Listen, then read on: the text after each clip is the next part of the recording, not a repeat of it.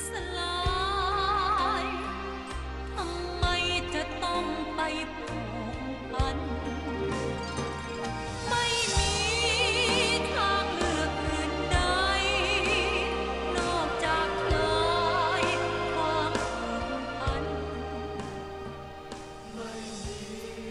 ริญพรท่านผู้ชมท่านผู้ฟังทั่วโลกทุกๆท่านวันนี้รายการธรรมบทสอนใจก็ได้กลับมาพบกับท่านผู้ชมท่านผู้ฟังในช่วงเวลาที่พวกเราได้กำหนดกันขึ้นมาก็คือ 18 นาฬิกาถึง 19 นาฬิกาก็คือ 6 โมงเย็นถึง 1 ทุ่มเวลาของประเทศไทยโดยประมาณในรายการธรรมบทสอนใจก็จะได้นำเอาเรื่องราวที่มีปรากฏอยู่ในอัตถกถาคุตกนิกายคาถาธรรมบทเอามาขยายความหรือเอามาเล่าไว้เป็นอุทาหรณ์เตือนใจให้กับท่านผู้ชมท่านผู้ฟังที่ได้รับชมรับฟังกันเอาไว้ไปเป็นข้อคิดไปเป็นแนวทางไปเป็นแบบแผนในการดำเนินชีวิตส่วนไหนที่ดูแล้วเราฟังแล้วเราเอาไปพิจารณาเห็นว่าอันไหนที่มันเป็นบาปอกุศลก็คือในธรรมบทเนี้ยเขาก็จะสอนถึงเรื่องของบุญเรื่องบาปนั่นแหละหรือเรื่องกฎแห่งกรรมทำดีได้ดีทำชั่วได้ชั่วแต่ก็จะมีองค์ประกอบเนื้อเรื่องเราก็ได้โอกาสได้ศึกษาเรียนรู้ว่าในการดำเนินชีวิตของคนในยุคนั้นๆโดยเฉพาะในยุคของพระสัมมาสัมพุทธเจ้าเนี่ยมีการดำเนินชีวิตกันเป็นอย่างไรส่วนไหนเป็นข้อดีเราก็เอาไปประพฤติปฏิบัติส่วนไหนที่เป็นข้อเสียเป็นบาปอกุศลเราก็ไม่เข้าไปทำอย่างนั้นนะซึ่งก็เป็นการศึกษาเรียนรู้ในความเป็นจริงของชีวิตซึ่งในหลักธรรมของพระสัมมาสัมพุทธเจ้าเนี่ยถ้าเราได้ศึกษาเรียนรู้เข้าไปเราก็จะรู้ว่าแท้ที่จริงแล้วมันเป็นการศึกษาเรียนรู้เพื่อตัวเราเองนะเราไม่ได้ไปศึกษาเรียนรู้เพื่อเอาไปข่มเอาไปทับถมหรือเอาไปเพื่อแสวงหาประโยชน์อะไรอย่างอื่นใดเลยเราศึกษาเรียนรู้ธรรมะนั้นเพื่อตัวของเราเองเพื่อตัวของเราเองอย่างไรก็คือเอามาดูนะเอามาเปรียบเทียบดูสภาวะใจของเราว่าเราศึกษาเรียนรู้ไปแล้วในสภาวะใจของเราสะอาดบริสุทธิ์ดีขึ้นไหมเรารักบุญกลัวบาปไหมถ้าเรารักบุญกลัวบาปจิตใจของเราสะอาดบริสุทธิ์เราอยากจะทำทานรักษาศีลเจริญภาวนานั่นแสดงว่าการศึกษาเรียนรู้ธรรมะของเรานั้นประสบความสำเร็จแต่ถ้าเกิดยิ่งศึกษาเรียนรู้ไปยิ่งเอาธรรมะนั้นไปข่มคนอื่นไปคิดว่าตนเองเก่งกว่าคนอื่นดีกว่าคนอื่นนะศีลเราแน่กว่าสมาธิเราเจ๋งกว่าอะไรพวกนี้นั่นแสดงว่าเราผิดวัตถุประสงค์ในการศึกษาเรียนรู้ธรรมะของพระพุทธเจ้าอันนี้ก็ต้องแนะนำหรือบอกกล่าวเอาไว้ในจุดเบื้องต้นสำหรับท่านผู้ชมท่านผู้ฟังเพราะว่าเราจะได้ไม่หลงประเด็นไม่หลุดประเด็นของการศึกษาเรียนรู้ธรรมะถ้าเรารู้จักวิธีการอย่างนี้นะรู้ว่าเราศึกษาเพื่อตัวเราเองเพื่อความสะอาดบริสุทธิ์ของใจของเราเองเพื่อบุญบารมีของเราที่เพิ่มเติมขึ้นเราจะได้เดินทางเข้าไปสู่ฝั่งนิพพานได้ไวขึ้นได้ใกล้ขึ้นนะก็หลายๆเรื่องราวที่ได้นำเอามาเล่าไว้ก็สามารถย้อนไปดูได้ย้อนไปฟังได้ทั้งในเพจของ GBN ของเราก็ยังมีบันทึกเอาไว้หรือท่านใดจะเข้าไปติดตามไว้ดูใน YouTube ในช่อง YouTube ก็คือช่องพระมหาคองเขนสิริจันโทแล้วก็พิมพ์ภาษาไทยเข้าไปก็จะไปเจอกันลองไปติดตามแล้วก็ไปฟังไปศึกษาเรียนรู้กันดูคราวนี้วันนี้ก็คงจะมาเล่าเรื่องของเทวราชแห่งดาวดึงส์ตอนที่3แต่ที่จริงแล้วเนี่ยถ้าเอาเรื่องของ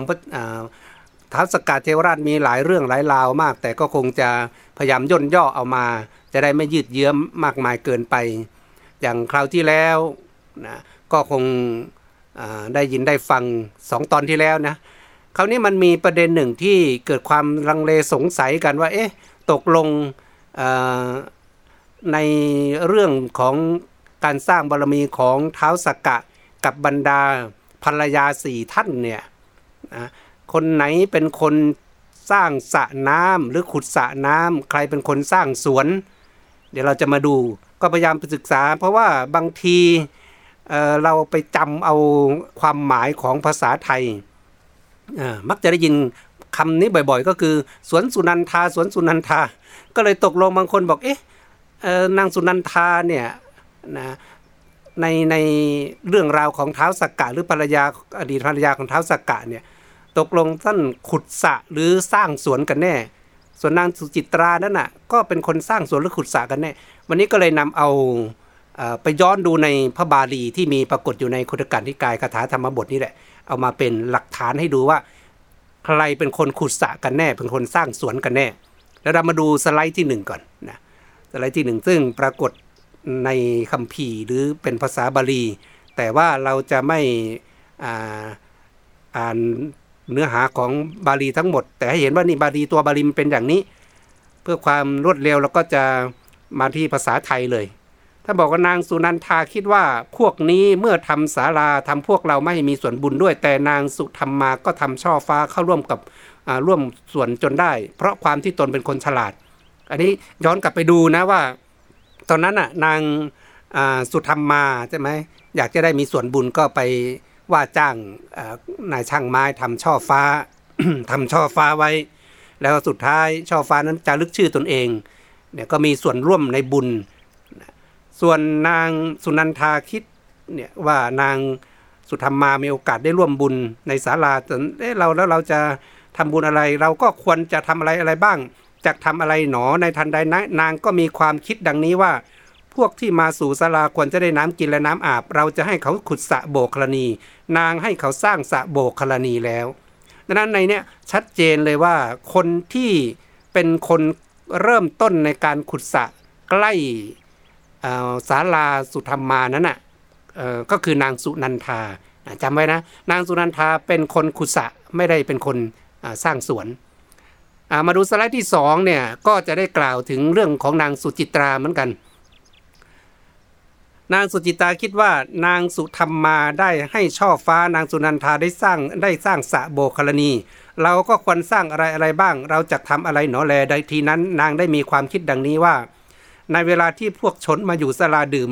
น้ำอาบน้ำแล้วไปควรจะประดับระเบียบดอกไม้แล้วจึงไปเราจักสร้างสวนดอกไม้ดังนั้นชัดเจนว่านางสุจิตราเป็นคนสร้างสวนนางสุนันทาเป็นคนขุดสระนะนางได้ให้เขาสร้างสวนดอกไม้อันน่ารื่นรมแล้วผู้ที่จะออกปากว่าโดยมากในสวนนั้นไม่มีต้นไม้ที่ผลิตดอกออกผลชื่อโน้นดังนี้มิได้มีอันนี้ก็เป็นในส่วนของหลักฐานชัดเจนว่าคนที่สร้างสวนนั้นก็คือนางสุจิตราก็ได้มาดูในสไลด์ที่3เนี่ยว่ากำลังบุญหรือผลบุญที่เธอทั้งสองนั้นได้พากันขุดสระสร้างสวนมันจะไปส่งผลในสวรรค์ชั้นดาวดึงส์อย่างไรท่านบอกนางสุนันทาเนี่ยแม้นางสุนันทาก็ถึงแก่กรรมแล้วก็ได้บังเกิดในภพดาวดึงส์นั้นเหมือนกันสระโบกรณีชื่อสุนันทามีประมาณ500ยอดเกิดขึ้นแล้วแก่นางเห็นไหมขุดสระในโลกมนุษย์ก็เลยทำให้สระโบกรณีชื่อสุนันทาเนี่ยบังเกิดขึ้นในดาวดึงส์โอ้โหกว้างใหญ่เลยนะตั้ง500โยชน์แสดงว่าการประกอบเหตุในโลกมนุษย์ก็ส่งผลไปถึงในภพดาวดึงส์มาดูสไลด์ต่อไปเนี่ยก็ชัดเจนเหมือนกันว่าแม้นางสุจิตราถึงแก่กรรมแล้วก็ได้ไปเกิดในภพดาวดึงส์นั้นเหมือนกันสวนชื่อจิตรดาคือสุจิตราเนี่ยมีเรียกชื่ออีกอย่างหนึ่งว่าจิตรดานะเราคงจะได้ยินได้ฟังในประเทศไทยของเราก็จะมีสวนจิตรดาสวนจิตรดาเนี่ยนะก็คงจะเอาชื่อมาจากในสวรรค์ชั้นดาวดึงส์นี้เหมือนกันสวนชื่อจิตรดามีประมาณ500โยชน์ที่พวกเทพดาพาเหล่าเทพบุตรผู้มีบุพนิมิตเกิดแล้วให้หลงเที่ยวไปอยู่เกิดแล้วแม้แก่นางก็คือสวนจิตรดาหรือว่าสวนของนางสุจิตราเนี่ยจะเป็นที่รื่นรมพวกเทพบุตรเทพธิดาที่จะละจากโลกนั้นหรือว่าจะจุติจากเทวโลกเนี่ยจะมาเกิดเป็นโลกมนุษย์ หรือจะเปลี่ยนภพภูมิเนี่ยก็จะรู้สึกว่าเบื่อหน่ายก็จะไปเที่ยวตรงเนี้ยก็จะพากันเหมือนเป็นการชื่นชมไปชมสวนเป็นครั้งสุดท้ายแล้วก็ว่ากันไปนี่ก็เป็นคำตอบที่ยังมีความลังเลสงสัยหรือว่ามีความเข้าใจคลาดเคลื่อนในความหมายของสวนสุนันทาในโลกมนุษย์กับชื่อที่ปรากฏอยู่ในดาวดึงส์ก็เป็นที่ชัดเจนแล้วว่าสุนันทานั้นเป็นคนขุดสระโบกรณีและโบกรณีก็ไปเกิดเป็นสระทิพย์นะอยู่ที่ดาวดึงส์ส่วนสุจิตราก็คือ ทำสวนแล้วก็ไปเกิดเป็นสวนจิตรลดาอยู่ในดาวดึงส์นี่ก็ย้อนกลับไปถึงตอนที่2ที่3แล้วตอนที่1ที่2นะมาตอนที่3นี้ก็จะได้เล่าถึงเรื่องราวของท้าวสักกะเทวราชอีกมุมหนึ่งในมุมนี้นั้นเป็นเรื่องราวของท้าวสักกะเทวราชที่ประสงค์อยากจะได้บุญเหตุเกิดมันยังมาอย่างไรล่ะคือสมัยนั้นน่ะพระมหากัสสปะนะที่เราเรียกกันชื่อเรียกเป็นภาษาไทยมันเรียกว่ามหากัสสปก็มีคือพระมหากัสสปะหรือเป็นพระอรหันต์ที่พระพุทธเจ้ายกย่องว่าเป็นเลิศกว่าภิกษุทั้งหลายในด้านถือธุดงควัตรเนี่ยนะท่านก็ไปเข้าจะเรียกเข้านิโรธสมาบัติการเข้านิโรธสมาบัติของพระอรหันต์กับนิโรธในความหมายของเหล่าพวกฤาษีชีไพรหรือพระในรุ่นหลังๆนี้ก็คนละแบบกันนะเราจะเอาไปผสมปนเปกันต้องทำความเข้าใจว่าพระอรหันต์นั้นท่านเขานิโรธถ้าในความหมายของการปฏิบัติก็คือหยุดนิ่งไปถึงจุดหนึ่งแล้วมันก็จะไปคล้ายๆก็เรียกว่าไปเสวยสุขอยู่ตรงจุดแหล่งที่มันมีพลังตรงนั้นแล้วด้วยอานุภาพของนิโรธสมาบัติที่ท่านเข้าไปเนี่ย7วัน7คืนนะไม่ถอนถอยแล้วก็กำลังของสมาบัตินั้นจะเป็นองค์ปกป้องคุ้มครองให้ไม่ให้กายหยาบของท่านแตกสลายและไม่มีใครสามารถที่จะมาทำลายได้แล้วก็ในขณะที่เข้านิโรธสมาบัตินั้นท่านจะไม่รับประทานอาหารหรือไม่ขบฉันภัตตาหารเลย7วัน7คืนอยู่ได้ด้วยกำลังของนิโรธสมาบัติคราวนี้พระมหากัสสปะนั้นน่ะท่านเข้านิโรธสมาบัติเมื่อครบ7วันแล้วท่านออกมาจากนิโรธสมาบัติโดยธรรมชาติของผู้ที่เข้าไปนิโรธสมาบัติเนี่ยถ้าใครก็ตามถ้ามีโอกาสได้ตักบาตรหรือทำบุญกับพระภิกษุที่ออกจากนิโรธสมาบัติใหม่ๆกำลังบุญนั้นจะแรงมากจะส่งผลทันตาเห็นส่วนใหญ่จะส่งผลทันตาเห็นในภพนั้นๆเลยแล้วก็ในพระไตรปิฎกพระที่เข้านิโรธสมาบัติก็ไม่ได้ว่าจะเข้ากันบ่อยๆไม่ได้เข้ากันพร่ำเพรื่อนะผลปรากฏว่าพระมหากัสสปะในระหว่างที่เข้านิโรธสมาบัติ7วัน7คืนนั้นเราเทพธิดาบนสวรรค์ชั้นดาวดึงส์เล็งแลเห็นแล้วโอ้โหพระภิกษุรูปนี้เข้านิโรธสมาบัติแม้ไปเกิดเป็นเทวดาก็ประสงค์อยากจะได้บุญดังนั้นเนี่ยพอพูดถึงบุญในโลกมนุษย์คนส่วนใหญ่มักจะพากันประชดประชันพากันเขาเรียกว่าอะไรไม่เห็นคุณค่าของบุญพอบอกบุญหน่อยอะไรหน่อยก็เอาแล้วกันแนะกันแหนทำบุญอีกแล้วอย่างนั้นอย่างนี้โอ้มีข้อแม้มีเงื่อนไขมีอะไรเยอะแยะมากมายเลยแต่เมื่อละจากโลกนี้ไปสิ่งแรกที่อยากได้ก็คือบุญเพราะว่าไปรู้คุณค่าของบุญในคราวที่มันไปถึงสถานการณ์ตรงนั้นแล้วถ้าไปอยู่ในสภาวะที่เสวยสุขโอ้ยก็รู้คุณค่าว่าสิ่งที่เราทำมาเนี่ยแม่เสียดายมันน่าจะทำให้มากกว่านี้แต่พอไปถึงในส่วนที่เสวยทุกข์อยากจะได้บุญโอ้ยร้องขอทำไมอยากให้ญาติเข้ามาช่วยทำไมเราทำบุญมาน้อยจังเลยจังโอ้มันสายไปซะแล้วแต่ว่าเทพธิดาเหล่านี้รู้เลยว่าโอ้โหการที่เรามีโอกาสได้ไปเกิดเป็นเทพธิดาดาวดึงส์เพราะกำลังบุญแต่ก็รู้ด้วยว่ากำลังบุญที่ตนเองไปเกิดเนี่ยบางครั้งบางคราวบางคนได้สั่งสมบุญเพียงเล็กๆน้อยๆก็อยากจะเพิ่มบุญบารมีเพราะว่าอะไรเพราะว่าโอ้โหมันมีความสุขนี่มันมีความเจริญมีความเจริญรุ่งเรืองมีความเจริญหูเจริญตามันมีอะไรมากมายในดาวดึงส์ก็ไม่อยากจะกลับมาโลกมนุษย์ไม่อยากจะกลับไปพวกอบายภูมิแล้วทำยังไงอยากจะอยู่ได้นานๆก็ต้องสั่งสมบุญเพิ่มพูนขึ้นเห็นเลยว่าบุญที่จะได้อย่างมหาศาลก็คือบุญจากพระภิกษุผู้เข้านิโรธสมาบัติดังเช่นพระมหากัสสปะนี้เทพธิดาประมาณ500ตน500ท่านเนี่ยก็ลงมาเลยนะเนรมิตกายออกมาเป็นกายหยาบนะก็คือด้วยกำลังฤทธิ์ของท่านแต่ละท่านเนี่ยนะก็ไม่ได้ว่าจะทำได้ทุกคนนะมันก็อยู่ที่ว่าบุญของแต่ละคนสามารถเนรมิตกายตนเองได้ขนาดไหนก็เทพธิดาเหล่านั้นเนรมิตกายตนเองลงมานำเอาอาหารทิพย์เนี่ยมันเป็นออกมาเป็นเหมือนอาหารหยาบเลยจากนั้นก็ไปเรียงแถวรอจะใส่บาตรพระมหากัสสปะผู้ออกจากนิโรธสมาบัติใหม่ๆ พระมหากัสสปะนั้นเมื่อออกจากนิโรธสมาบัติใหม่ๆแล้วท่านก็มีความรู้สึกว่าท่านอยากจะโปรดประชาชนคนยากคนจนคนเข็ญใจคนตกทุกข์ได้ยากอยากจะโปรดให้เขามีโอกาสอยากให้โอกาสคนเหล่านี้นะพูดง่ายว่าอยากจะให้โอกาสคนจนเขาจะได้ลืมตาอ้าปากได้คือถ้าเขามีความศรัทธาแล้วก็ได้ใส่บาตรกับท่านเนี่ยครั้งแรก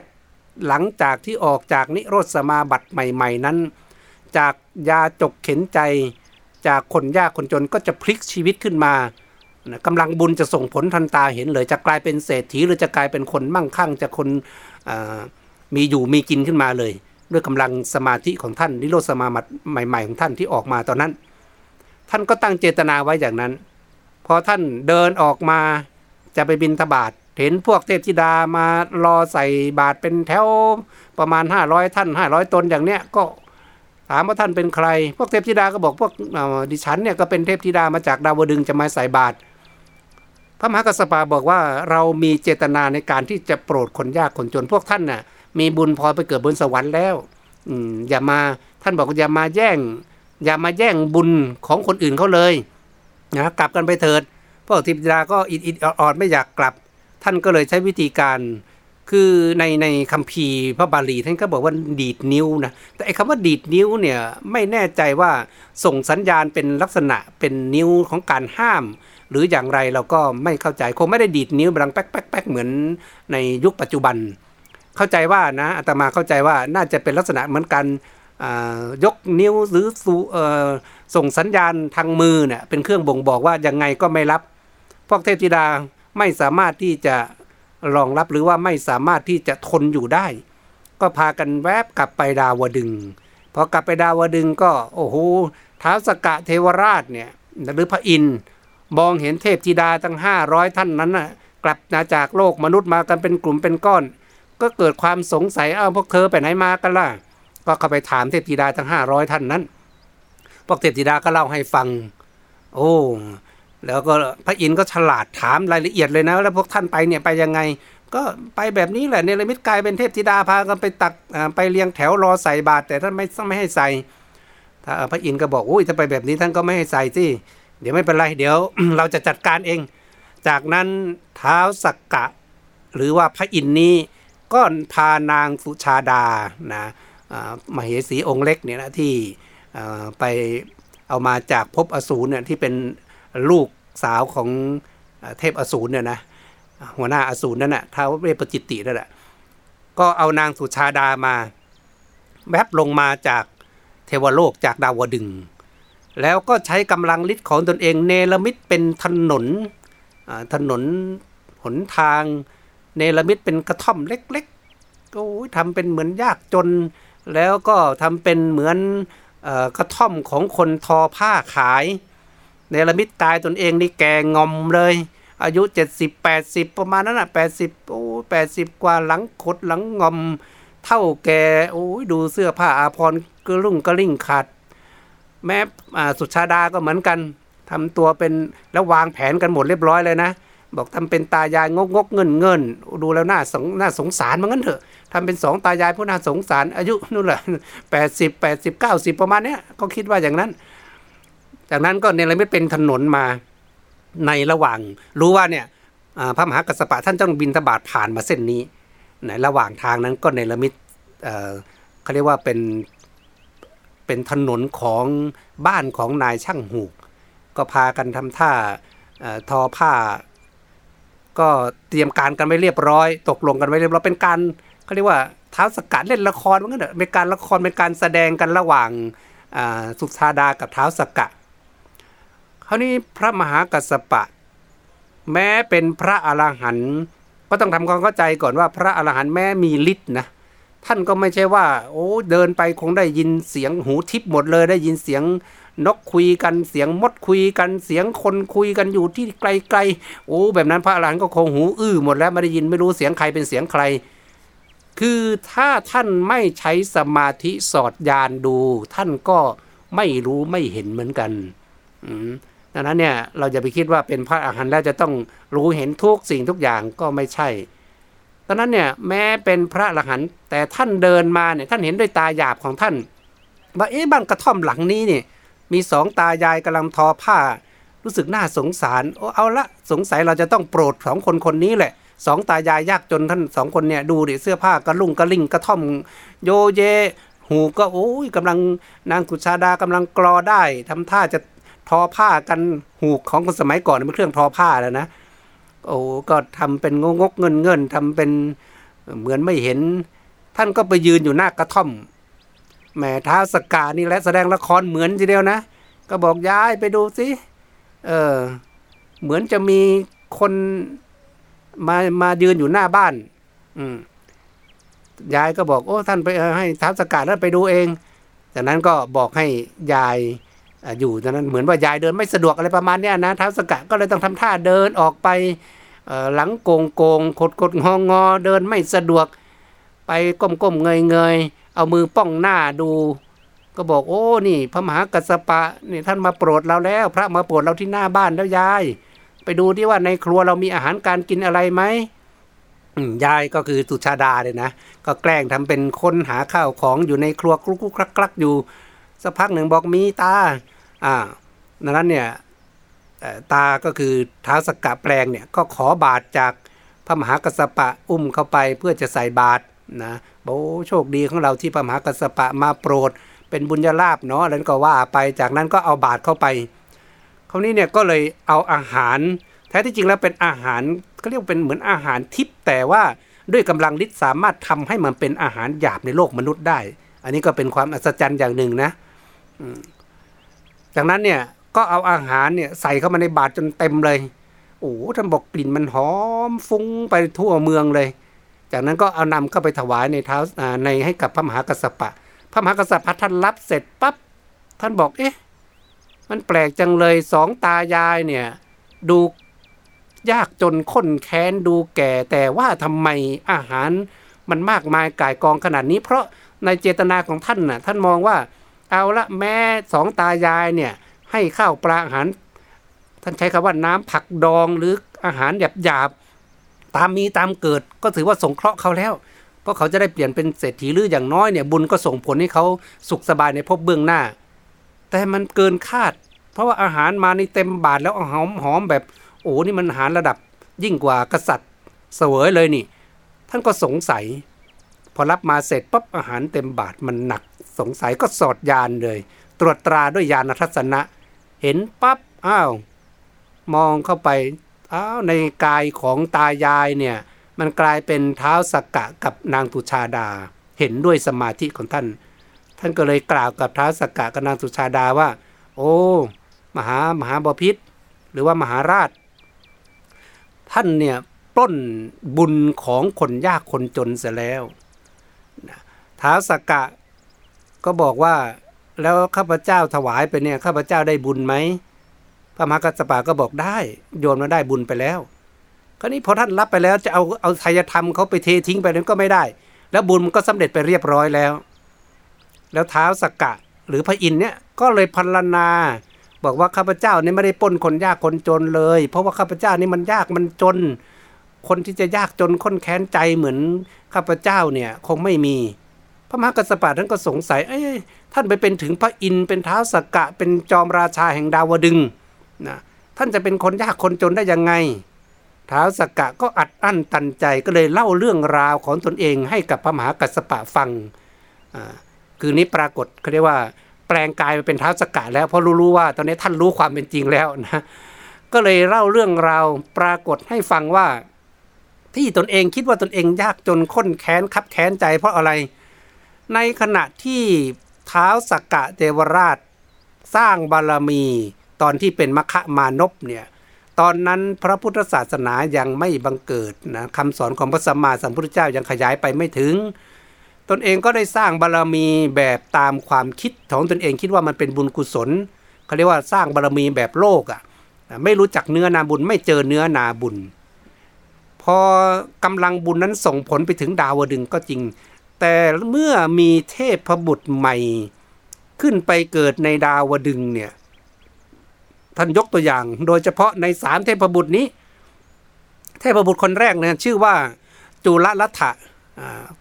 ธะ เทพบุตรก็คือเทพบุตรรถเล็กนะรถคันเล็กเนี่ยนี่ขนาดคันเล็กนะท่านบอกโอ้โหพอออกมาแต่ละทีนี่รัศมีสีสันมันสว่างสวัยเพราะว่าจุลรัฐเทพบุตรนี้มีโอกาสได้สั่งสมบุญในพระพุทธศาสนาแต่ว่าไม่ได้สั่งสมในยุคของพระสัมมาสัมพุทธเจ้าของเรานะนู่นย้อนไปตั้งแต่ในยุคของ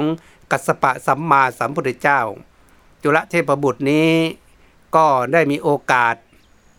บวชเป็นพระภิกษุประพฤติปฏิบัติธรรมแต่ก็ไม่ได้บรรลุธรรมขั้นสูงอะไรหลังจากนั้นน่ะเมื่อละจากโลกไปก็บวชเป็นพระภิกษุเมื่อละจากโลกไปแล้วจุลรัฐเทพบุตรนี้ไปเกิดในสวรรค์ดาวดึงส์แล้วก็เวียนว่ายตายเกิดอยู่ในสวรรค์ชั้นสูงชั้นต่ำหมุนไปหมุนมาจนกระทั่งมาเกิดในยุคของพระอินทร์มคมานพนี่เนี่ยแต่ด้วยกำลังบุญที่นี่ขณะกำลังบุญอ่อนลงมาแล้วนะมีโอกาสได้สั่งสมในคราวที่ยุคของกัสสปะสัมมาสัมพุทธเจ้าท่านบอกรัศมีสีสันสว่างสวัยกลบจนกระทั่งถ้าเทพบุตรเนี่ยออกมานอกวิมานมาดูมาชมสวนสะหรือว่ามาชื่นชมในเทพนครเนี่ยท้าวสกะอายไม่กล้าออกเพราะว่ารัศมีตัวเองสู้ไม่ได้แม้เขาเป็นเทพบุตรไม่ได้เป็นพระอินทร์แต่ว่ารัศมีเขาสว่างกว่าด้วยความที่เขามีโอกาสได้สั่งสมบุญในพระพุทธศาสนาอายนะท้าวสกะอายสู้ไม่ได้ก็ไม่อยากออกจากวิมานของตนเองรู้สึกคับแค้นใจมีความรู้สึกว่าโอ้เราอยากจะได้บุญเสริมบารมีของเราให้มันสว่างสวยยิ่งกว่านี้และจุลรัฐเทพบุตรเนี่ย หลังจากที่อันนี้พอประวัติของท่านนะหลังจากที่ลงมาจากหรือหมดกำลังบุญจากดาวดึงส์นั้นแล้วเนี่ยตอนหลังมาหลังจากพระสัมมาสัมพุทธเจ้าของเราปรินิพพานแล้วเนี่ยก็กลับมาเกิดเป็นลูกของกษัตริย์ชื่อว่าอัสสกะแล้วก็อยู่ในเมืองโปตลินครพออายุ15-16เนี่ยก็ถูกให้ไปหลบหลีกเขาเรียกว่าราชภัยหรือมันมีการชิงราชบัลลังก์กันมีการความไม่ปลอดภัยในราชสำนักอ่ะนะโอ้มีเรื่องราวกันแย่งชิงอำนาจกันอะไรกันพ่อก็กลัวลูกจะเสียชีวิตถูกฆ่าก็เลยพาไปฝากไว้กับคนในชนบทบ้านนอกพอไปอยู่ในชนบทก็ไปเที่ยวหาในการล่าสัตว์ตอนนั้นอายุ15-16ปีเนี่ยเขาไปเที่ยวล่าสัตว์จนกระทั่งพระเพื่อนที่เคยบวชกันในยุคของกัสสปะสัมมาสัมพุทธเจ้าเนี่ยไปเกิดในสวรรค์ชั้นดาวดึงส์อยู่ยังไม่หมดบุญจากดาวดึงส์เห็นอย่างนี้ว่ามันจะผิดทางแล้วเนี่ยอดีตเพื่อนเราอุตส่าห์บุญส่งผลมาเกิดเป็นลูกกษัตริย์แล้วทำไมยังต้องไปแสวงหาการล่าสัตว์อยู่อะไรอยู่ก็เลยแปลงเป็นกวางนะโอ้โหสุชาตินะชื่อว่าสุชาติหรือสุชาตะกุมารเนี่ยสุชาติกุมารก็ไล่ล่ากวางนั้นไปกวางตอนนั้นน่ะด้วยความที่เป็นเทพบุตรแปลงก็วิ่งหลอกล่อไปจนกระทั่งไปถึงที่อยู่ของพระมหากัจจายนะพอเห็นว่าหลอกล่อเอาเพื่อนเนี่ยอดีตเพื่อนก็คือสุชาติกุมารเนี่ยนะไปในเขตที่อยู่ของพระมหากัสสปะเสร็จสับเรียบร้อยกวางแปลงตัวนั้นก็หายแวบไปสุชาติกุมารก็ไปแสวงหามันหายไปไหนยังไงจนกระทั่งไปเจอพระมหากัจจายนะพระมหากัจจายนะเห็นเด็กคนนี้นี่หนุ่มคนนี้มันเป็นเด็กหรือว่าคนที่มีบุญญาธิการนี่ไม่ได้เกิดในตระกูลต่ำๆแน่นะดูมันผิวพรรณวรรณะดูหน้าตามันเป็นคนมีตระกูลนะมีฐานะอะไรเงี้ยมันไม่ได้คนชาวบ้านธรรมดาก็มีโอกาสได้สนทนาแล้วท่านก็ได้บอกโทษของการฆ่าสัตว์ท่านนี้สุชาตินั้นน่ะก็อยากจะเข้าไปเรียกว่าบอกอยากได้สนทางสวรรค์ท่านก็พูดถึงเรื่องอานิสงส์ของการรักษาศีลอะไรต่างๆจนกระทั่งเกิดความศรัทธาพอเกิดความศรัทธาพระมหากัจจายนะก็เลยใช้ญาณทัศนะของท่านตรวจตราดูก็บอกสุชาติกุมารว่าเนี่ยท่านจะมีอายุขัยได้อีกประมาณแค่5เดือนอีก5เดือนท่านจึงรีบอย่าประมาทในการดำเนินชีวิต ก็คิดดูว่าถ้าเรายังมีโอกาสรู้ว่าตนเองจะอยู่ได้อีก5เดือนนะจะทำอะไรบ้างสุชาติกุมารเกิดความสังเวชใจตอนนั้นพระมหากัจจายนะก็เลยให้พระบรมสารีริกธาตุหรือพระธาตุของพระสัมมาสัมพุทธเจ้าไป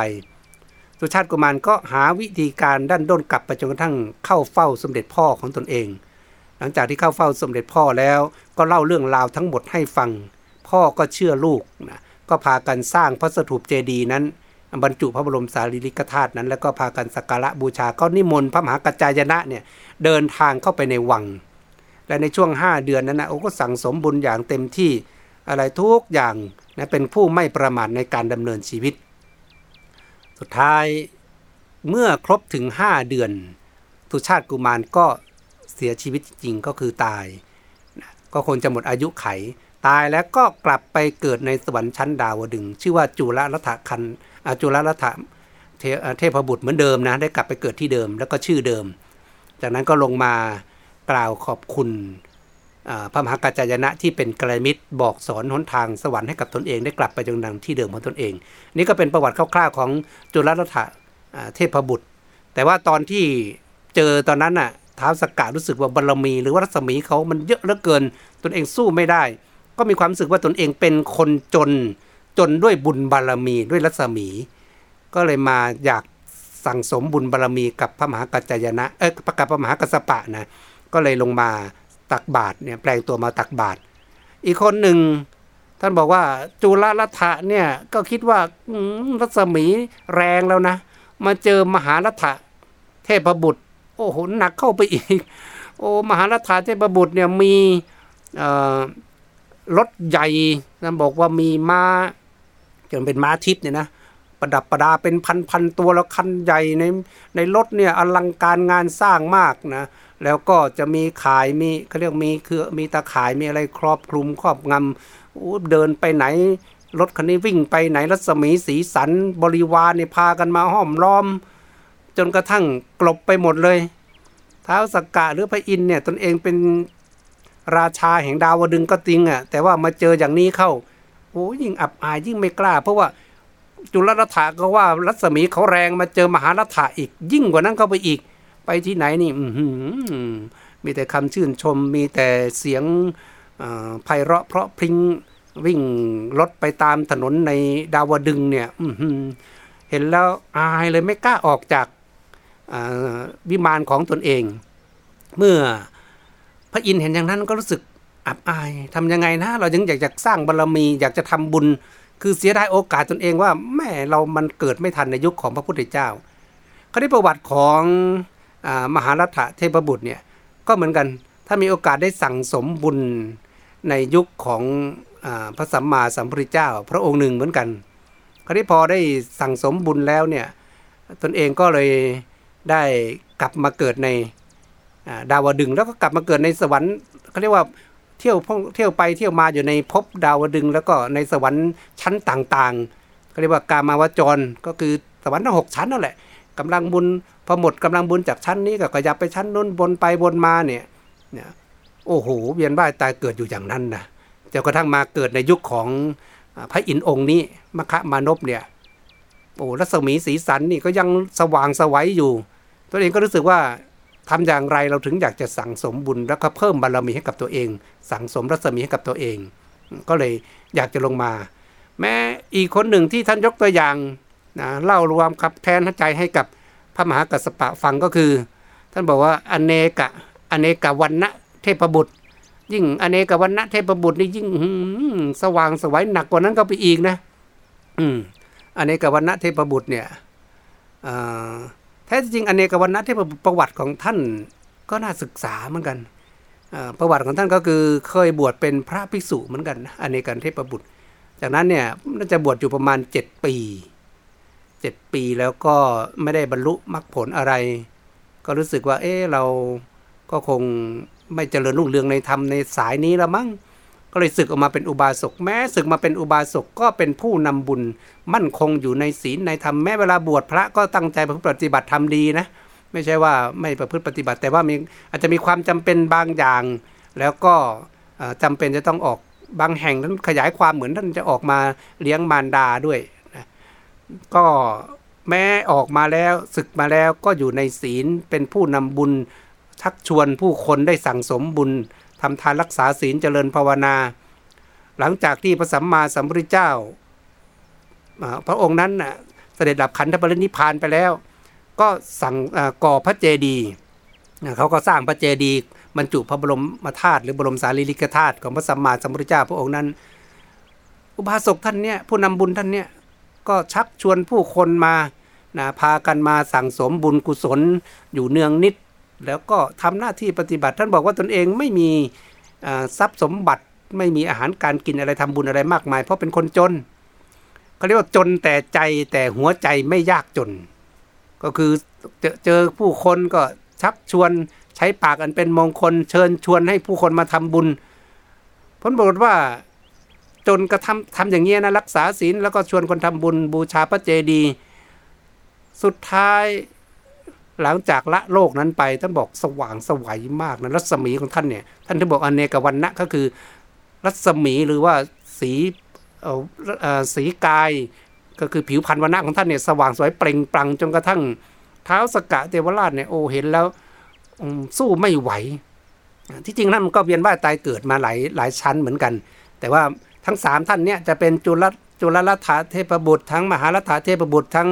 อเนกวันนะเทพบุตรพอมาเกิดทั้ง3คนนี้ออกจากวิมานเมื่อไหร่ท้าวสกะต้องหลบสู้รัศมีไม่ได้เพราะทั้ง3ท่านนั้นมีโอกาสสั่งสมบุญในพระพุทธศาสนาแต่พระอินทร์หรือมคมานพไม่มีโอกาสสั่งสมบุญในพุทธศาสนาทำอย่างไรก็เฝ้ารอคอยว่าอยากจะสั่งสมบุญรัศมีตนเองจนกระทั่งมาสบโอกาสตรงนี้ถ้าลงมาเป็นฐานะของเป็นเทวดาเป็นพระอินทร์เนี่ยอย่างง่ายยังไงพระมหากัสสปะก็ไม่ให้ใส่บาตรก็เลยต้องมาแสดงเป็นละครเ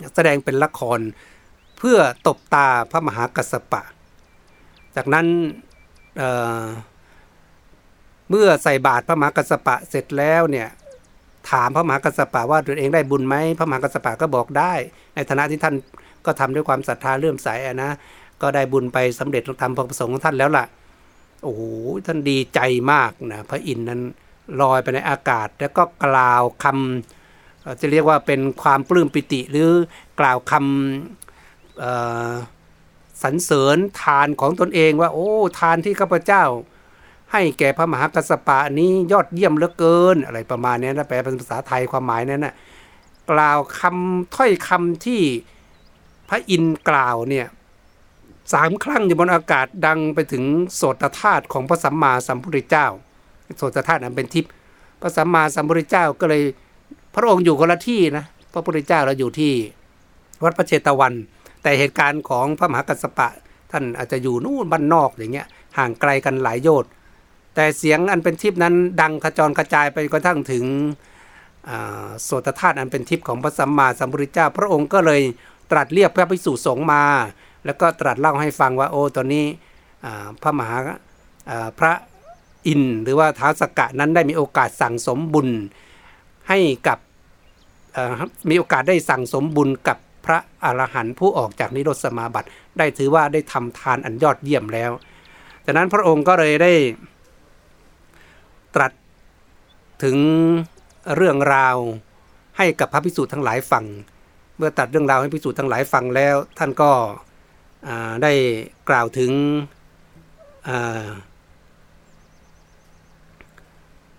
ว่าทานที่ท้าวสกะเทวราชได้กระทำในครั้งนี้นะก็จะเป็นการเพิ่มบุญบารมีให้กับท้าวสกะเทวราชนี่ก็เป็นในส่วนของท้าวสกะที่อยากจะได้บุญบารมีเพิ่มเติมและพระองค์ก็ได้ตรัสสรุปความว่าแท้ที่จริงแล้วเนี่ยพระภิกษุผู้ที่ประพฤติปฏิบัติธรรมหรือเข้านิโรธสมาบัติปฏิบัติดีปฏิบัติชอบเนี่ยกลิ่นศีลของท่านนั้นก็หอมฟุ้งกระจายไปแม้เทพบุตรเทพธิดาก็อยากจะสั่งสมบุญบารมีคราวนี้อีกเรื่องหนึ่งก็คือเหตุการณ์เนี่ยเกิดขึ้น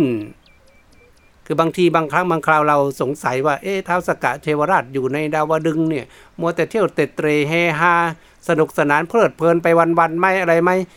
แม้ไปเป็นเทวดาหรือเป็นราชาแห่งเทพในดาวดึงส์แล้วเนี่ย ก็ต้องมีเรื่องราวหรือมีเหตุการณ์การปกครองคล้ายๆโลกมนุษย์แต่ว่ามันละเอียดมันเขาเรียกว่ามันอยู่ในภพภูมิที่เรื่องราวมันก็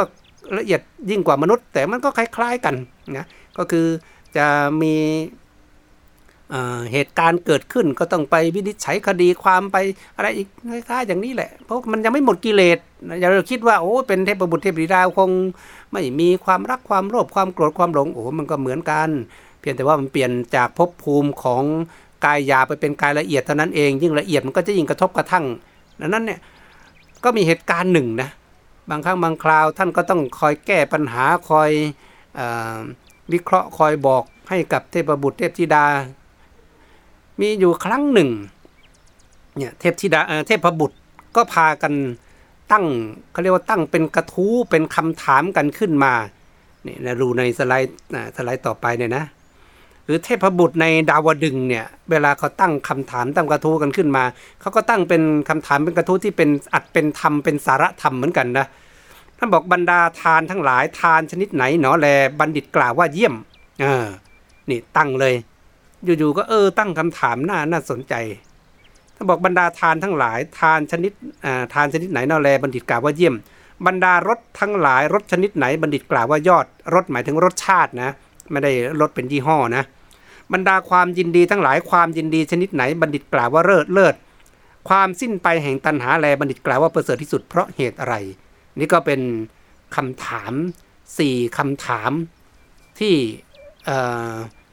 ฝ่ายเทพบุตรในดาวดึงส์เขาตั้งกันขึ้นมาก็ไม่มีใครตอบได้ดิโอ้คนนั้นก็ว่าอย่างนี้คนนี้ก็ทำไมคำตอบมันไม่ตรงประเด็นสักทีนะสติปัญญาของเทพบุตรเทพธิดาในดาวดึงส์ก็สุดท้ายทำยังไงล่ะเราต้องพากันเข้าไปหาท้าวสกะเทวราชพระอินทร์ดูดิว่าท่านจะให้ความคิดข้อคิดเรื่องราวเหล่านี้อย่างไรเมื่อคำถามที่เป็นอัดเป็นธรรมนี้ไปถึงพระอินทร์นะไปถึงท้าวสกะเทวราชท้าวสกะเทวราชเองก็มืดตึ๊บเหมือนกันคำถามที่เป็นอัดเป็นธรรมแบบนี้ไม่เคยเจอเราจะตอบไม่ได้แต่ว่านึกถึงเลยว่าผู้ที่จะตอบคำถามนี้ได้เนี่ยต้องเป็นพระสัมมาสัมพุทธเจ้าก็เลยถามเทพบุตรเทพธิดาด้วยที่สอดส่องกันดูดิว่าพระสัมมาสัมพุทธเจ้าประทับอยู่ตรงไหนอ๋อพระพุทธเจ้าประทับอยู่ในเชตวันนู่นจากนั้นก็เลยพาเหล่าเทพบุตรเทพธิดาแวบลงมาเพื่อเข้าไปถามพระสัมมาสัมพุทธเจ้าเอาคำถามทั้ง4ข้อนี้ไปถามพระสัมมาสัมพุทธเจ้าพระสัมมาสัมพุทธเจ้าก็บอกคิดถูกแล้วมหาบพิตรนะการที่ท่านเอาคำถามมาถามเนี่ยที่เป็นอัดเป็นธรรมอย่างเนี้ยเพราะว่าตถาคตเนี่ยสร้างบารมีมาสั่งสมบารมีมาจนกระทั่งเป็นพระสัมมาสัมพุทธเจ้าก็เพื่อที่จะมาแก้ปัญหามาถ่ายทอดธรรมะอย่างนี้แหละจากนั้นพระองค์ก็เลยตรัสแก้คำถามทั้ง4คำถามนั้นนะนี่ดังในสไลด์ที่เราเอาขึ้นให้ดูเนี่ยนะท่านบอกว่าบรรดาทานทุกชนิดธรรมทานเป็นเยี่ยมเห็นไหมเนี่ยข้อที่หนึ่งเลยตอบเลยว่าชัดเจนว่าทานเนี่ยบรรดาทานทุกชนิดธรรมทานเป็นเยี่ยมบรรดารสทุกชนิดรสแห่งพระธรรมเป็นยอดรสชาติแห่งธรรมเป็นยอดบรรดาความยินดีทุกชนิดความยินดีในธรรมประเสริฐส่วนความสิ้นไปแห่งตัณหาประเสริฐที่สุดแท้เพราะเป็นเหตุให้สัตว์บรรลุพระอรหันต์เห็นไหมนั้นก็คือตอบได้เลยว่าทานเนี่ยถือว่าเป็นเยี่ยมที่สุดก็คือธรรมทานรสที่ว่ารสชาติดีที่สุดก็คือรสแห่งธรรมความยินดีที่สุดยินดีเป็นชนิดที่ยินดีหรือประเสริฐที่สุดก็คือยินดีในธรรมแล้วก็ความสิ้นไปแห่งตัณหาที่ว่าประเสริฐสุดก็เพราะว่ามันเป็นเหตุให้บรรลุพระอรหันต์หลังจากที่พระสัมมาสัมพุทธเจ้าได้ตรัสให้แก้ปัญหาให้กับเทพบุตรเทพธิดาเหล่านี้เสร็จแล้วพระองค์ก็ได้ตรัสรวบเป็นพระคาถาแท้ที่จริงแล้วเนี่ยในธรรมบทเนี่ยนะทุกๆเรื่องจะสรุปด้วยเป็นพระคาถาดังนั้นเดี๋ยวตอนต่อๆไปเราจะต้องเอาพระคาถาเนี่ยเพราะมันเป็นเอกลักษณ์เป็นสัญลักษณ์ของธรรมบทก็คือพระองค์จะตรัสเรื่องราวหรือจะมีเรื่องราวประกอบมาอย่างไรก็ตามสุดท้ายก็จะเป็นพระคาถาเราจะเรียกว่าเป็นขุททกนิกายคาถาธรรมบทไงถ้าในพระไตรปิฎกที่เป็นเนื้อแท้ๆเนี่ยก็จะมีแต่พระคาถาส่วนอรรถกถาเนื้อเรื่องเนี่ยก็จะอรรถกถาท่านมาแต่งขยายความดังนั้น เราก็จะเอาพระคาถานี้ขึ้นเป็นเอกลักษณ์ของธรรมบทเอาไว้อย่างสไลด์ต่อไปเนี่ยพระพุทธเจ้าตรัสสรุปเป็นอย่างนี้ท่านบอกว่าสัพพทานังธรรมทานังชินาติสัพพังระสังธรรมระโสชินาติสัพพังระติงธรรมระตีชินาติตันหักขโยสัพพทุกขังชินาติเราคงจะเคยได้ยินได้ฟังคุ้นหูกันอยู่นะคาถาบทนี้ธรรมทานย่อมชนะทานทั้งปวงรสแห่งธรรมย่อมชนะรสทั้งปวงความยินดีในธรรมย่อมชนะความยินดีทั้งปวงความสิ้นไปแห่งตัณหาย่อมชนะทุกทั้งปวงนั่นก็เป็นพระคาถาที่พระพุทธเจ้าได้ตรัสสรุปให้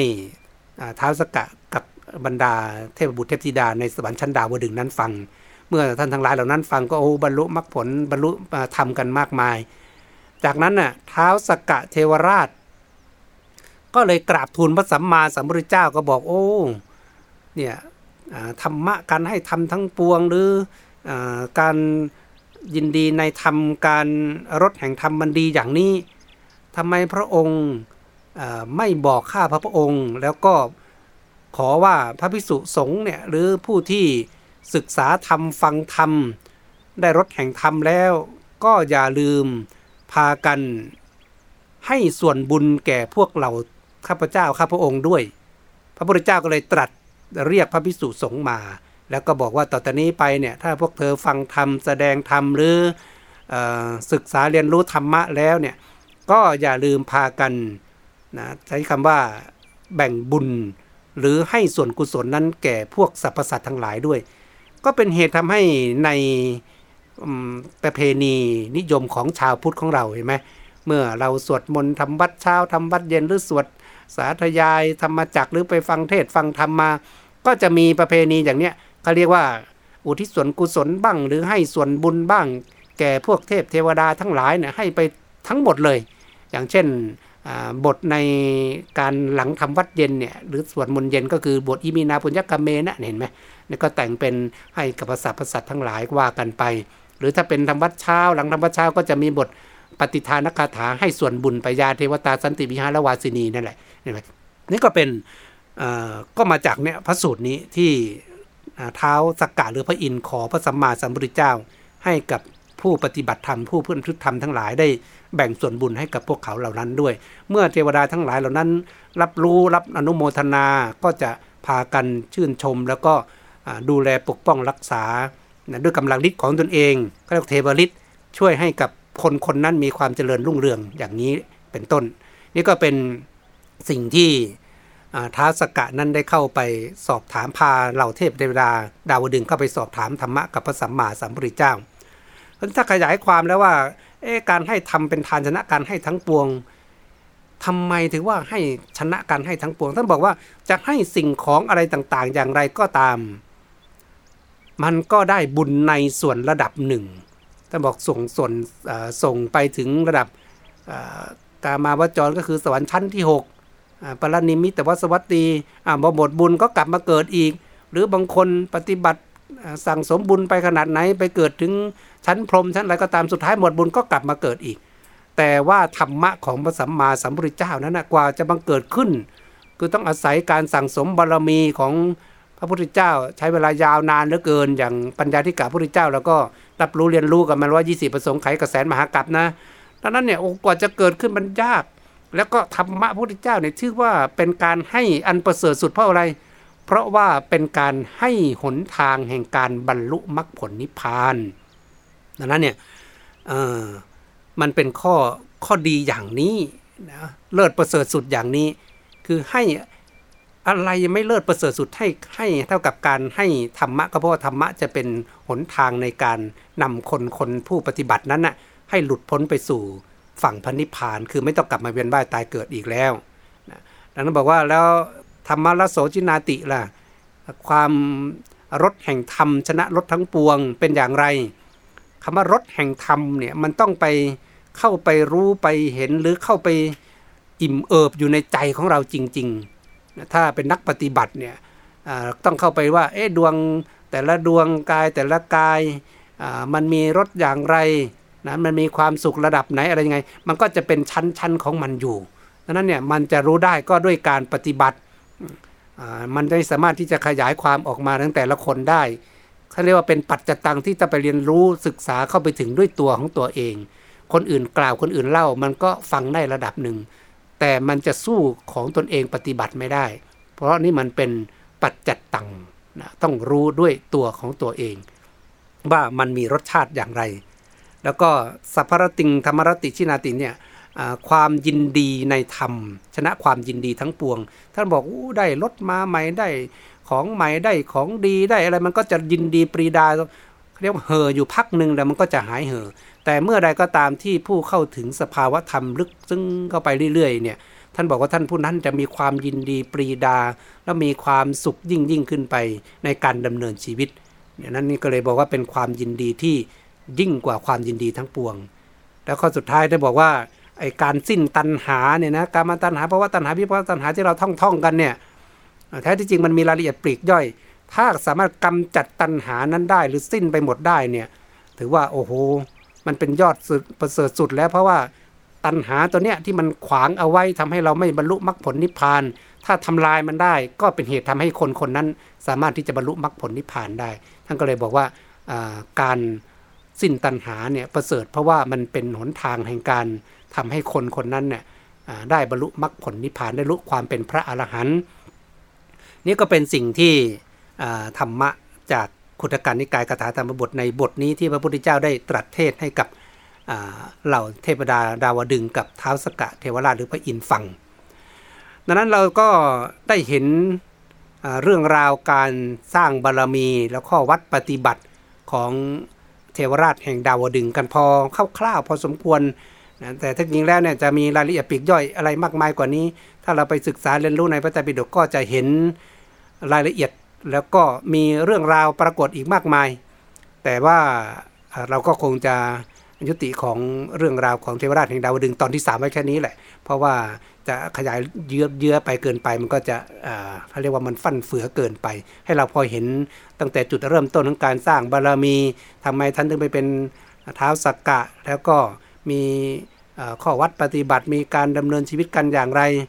แต่สุดท้ายแล้วเนี่ยก็ทำให้เราเห็นว่าแม้ไปเป็นเทพเทวดาทั้งหลายก็ต้องการบุญข้อคิดในวันนี้ตามที่เราได้ยกตัวอย่างไปแล้วว่าเพื่อความเข้าใจแจ่มแจ้งก็คือผู้ที่ได้ขุดสระนั้นก็คือนางสุนันทานะแล้วก็ผู้ที่ได้สร้างสวนก็คือนางสุจิตราแล้วก็สวนที่ไปปรากฏชื่ออยู่ในวดึงเรียกว่าสวนจิตรดาอันนี้กระจ่างแจ้งกันไปส่วนว่าเทพธิดาผู้ที่อยากได้บุญหรือเทพบุตรเทพธิดาเนี่ยผู้ที่อยากได้บุญเพราะว่าเห็นคุณค่าของบุญแต่ก็ไม่ใช่ว่าทุกคนจะมีโอกาสได้มาสั่งสมบุญบางคนคิดถึงว่าเอ๊ะแล้วทำไมยุคปัจจุบันถึงไม่แปลงกายกันลงมาสั่งสมบุญมาใส่บาตรมาอะไรถึงบอกไงว่าแต่ละเหตุการณ์หรือแต่ในละยุคในแต่ละสมัยเนี่ย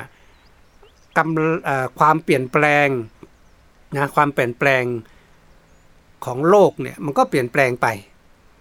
แม้ในภพ3นี่มันก็เปลี่ยนแปลงไปมันเป็นไปตามกำลังบุญกำลังบาปไปเป็นไปตามยุคตามสมัยบางครั้งบางคราวเราไปศึกษาเรียนรู้ในพระไตรปิฎกเอ๊ะทำไม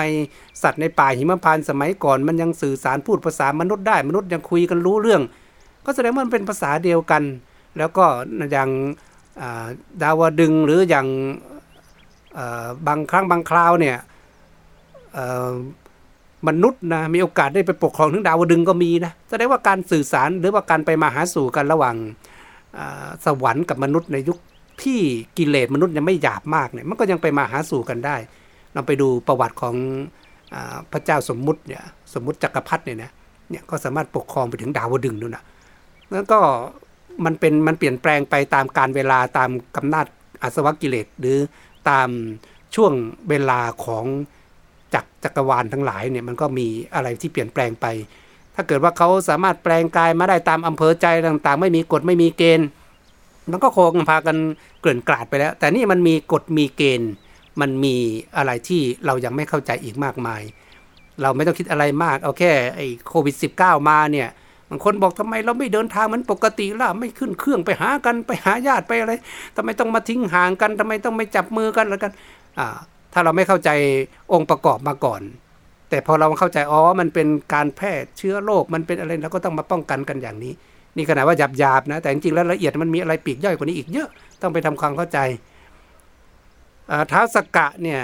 บางคนบอกเอ๊ะแล้วท้าวสักกะเล่นละครตบตาพระอรหันต์นี่บาปไหมนะบาปหรือไม่เป็นการโกหกไหมถึงบอกไงว่าเวลาอะไรเกิดขึ้นเนี่ยเราต้องมีหลักนะมีองค์ประกอบของมันอย่างเช่นจะว่าโกหกหรือไม่โกหกไปดูว่าองค์ประกอบของข้อที่4ศีลข้อที่4เนี่ยการโกหกเรื่องนั้นเป็นเรื่องไม่จริงไม่แท้มีเจตนาในการที่จะกล่าวให้คลาดเคลื่อนนะได้กล่าวออกไปคนฟังนั้นนะเชื่ออย่างนั้นนี่ก็เป็นการโกหกแต่ตัวนี้ท่านใช้คำว่ามันมีคำหนึ่งท่านเรียกว่ากุสโลบายมันมาจากอะไรมาจากกุศลบวกอุบายอันเป็นกุศลคือเจตนาของท่านไม่ได้เป็นเรื่องของบาปไม่เรื่องเป็นอกุศลไม่ได้คิดจะหลอกลวงอะไรต่างๆแต่เจตนานั้นต้องการสั่งสมบุญเห็นว่านี่คือเหตุที่จะทำให้ตัวเองได้สั่งสมบุญดังนั้นท้าวสักกะถึงได้ถามพระมหากัสสปะไงว่าเอ๊ะข้าพเจ้าใส่ไปอย่างเงี้ยได้บุญไหม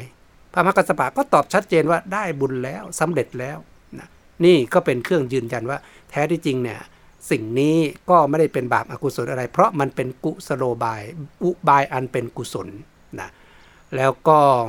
เมื่อท่านได้สั่งสมบุญกับพระอรหันต์แล้วพระพุทธเจ้าก็ตรัสสรรเสริญว่าศีลเนี่ยมันเป็นกลิ่นที่หอมตลบอบอวนพระผู้ประพฤติดีปฏิบัติชอบแม้เทวดาจะรังเกียจกลิ่นมนุษย์แต่เมื่อได้กลิ่นศีลของพระอรหันต์กลิ่นศีลของผู้ประพฤติปฏิบัติดีแล้วเนี่ยท่านบอกกลิ่นใดๆในโลกจะเป็นกลิ่นกฤษณากลิ่นจันแดงกลิ่นอะไรที่ว่าน้ำหอมอะไรต่างๆในโลกเนี่ยท่านบอกมันสู้กลิ่นศีลไม่ได้กลิ่นศีลนั้นกลิ่นศีลกลิ่นธรรมนั้นกลบสิ่งเหล่านี้ไปก็เลยทำให้เทวดาทั้งหลายก็ปรารถนาอยากสั่งสมบุญกับผู้มีศีลมีธรรมนี่ก็เป็นข้อคิดสำหรับเรื่องราวของเทวราชแห่งดาวดึงส์ตอนที่3ส่วนว่าในวันพรุ่งนี้เราจะมีเรื่องราวอะไรที่มาเล่าเป็นข้อคิดให้กับพวกเราในการดำเนินชีวิตในการเอาไปใช้ในการสร้างบุญสร้างบารมีให้กับตัวเองก็คอยติดตามกันในวันพรุ่งนี้ต่อไปสำหรับวันนี้ก็ขออนุโมทนาสาธุการขอให้บุญรักษาขอทุกท่านมีแต่ความสุขความเจริญมุ่งมา่ปรารถนาสิ่งใดในทางที่ชอบประกอบไปด้วยกุศลขอความปรารถนานั้นจงเป็นผลสำเร็จจงเป็นผลสำเร็จจงเป็นผลสำเร็จขอให้มีดวงตาเห็นธรรมเข้าถึงธรรมของพระพุทธเจ้าโดยง่ายโดยเร็วพลันไปทุกภพทุกชาติตราบกระทั่งเข้าสู่พระนิพพานจงทุกท่านทุกประการเทอญ